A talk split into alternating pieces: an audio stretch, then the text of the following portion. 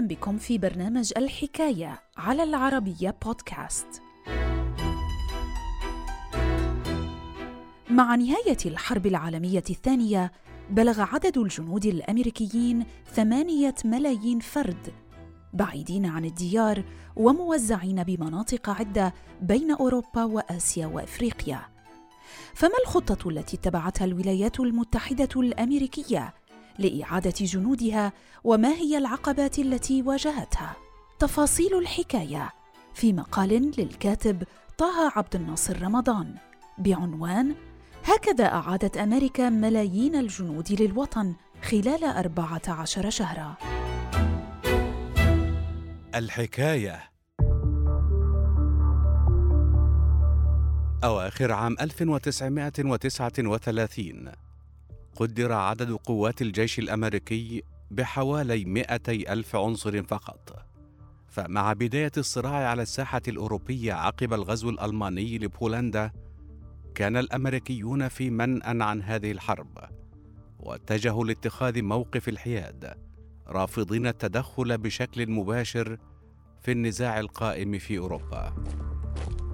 وعقب هجوم بيرل هاربر الذي قادته اليابان يوم 7 كانون 1 ديسمبر عام 1941، وأودى بحياة نحو 2000 من الجنود الأمريكيين، اضطرت الولايات المتحدة الأمريكية لدخول الحرب العالمية الثانية، فأعلنت الحرب على اليابانيين بعد يوم واحد من الهجوم. ومع دخول بلادهم الصراع العالمي، التحق عدد كبير من الأمريكيين بالجيش، فجندوا وأرسلوا نحو ساحات القتال بكل من أوروبا والمحيط الهادي وآسيا لمواجهة اليابانيين والألمان والإيطاليين. إلى ذلك تمكنت الولايات المتحدة الأمريكية سريعاً من قلب موازين الحرب العالمية الثانية لصالح الحلفاء الذين نجحوا في إلحاق الهزيمة بدول المحور. فخلال شهر آيار مايو عام 1945 أعلنت ألمانيا رسمياً استسلامها على إثر انتحار هتلر ودخول القوات السوفيتية برلين. وبعدها ب4 أشهر فقط استسلمت اليابان ووافقت على جميع شروط الحلفاء. وتزامناً مع نهاية الحرب، وجدت الولايات المتحدة الأمريكية نفسها أمام مشكلة جديدة، حيث قدر تعداد جيشها حينها بأكثر من 16 مليون جندي، كان من ضمنهم 8 ملايين فرد بعيدين عن الديار وموزعين بمناطق عدة بين أوروبا وآسيا. وقد مثلت عملية إعادة هذا الكم الهائل من الجنود نحو أرض الوطن تحدياً جديداً للمسؤولين الأمريكيين، الذين وقفوا في البداية حائرين حول كيفية التعامل بشكل ملائم مع هذه الأزمة الجديدة. إلى ذلك أدرك عدد من المسؤولين بالجيش الأمريكي مبكراً عام 1934 بوادر هذه الأزمة التي باتت تلوح في الأفق، فوافقوا على وضع لجنة للنظر في الأمر. فضلاً عن ذلك، أيد رئيس هيئة الأركان الأمريكية الجنرال جورج مارشال وضع برنامج لتوفير الإمكانيات اللوجستية الكافية لإعادة هذا الكم الهائل من الجنود نحو الوطن وإنهاء فترة خدمتهم العسكرية. مع نهاية الحرب على الساحة الأوروبية وهزيمة ألمانيا النازية، بلغ عدد الجنود الأمريكيين المنتشرين بكل من أوروبا وأفريقيا أكثر من 3 ملايين فرد. ولتسهيل عملية نقلهم نحو الوطن، جندت الولايات المتحدة الأمريكية حوالي 300 سفينة شحن من نوع ليبرتي وفيكتوري، وحولتها لنوع من أنواع ناقلات الجنود.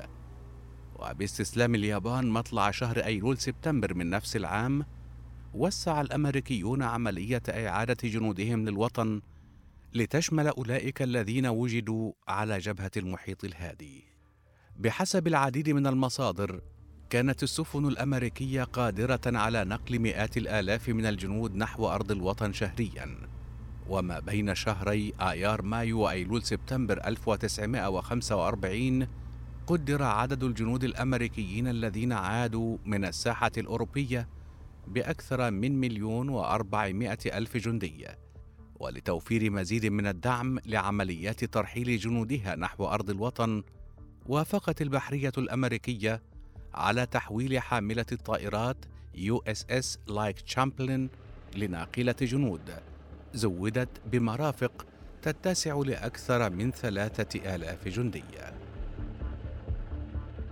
من جهة ثانية، لعبت هذه السفن الأمريكية دوراً هاماً في إعادة أسر الحرب الألمان والإيطاليين لأوطانهم بعد مضي أشهر قليلة عن نهاية الحرب على الساحة الأوروبية.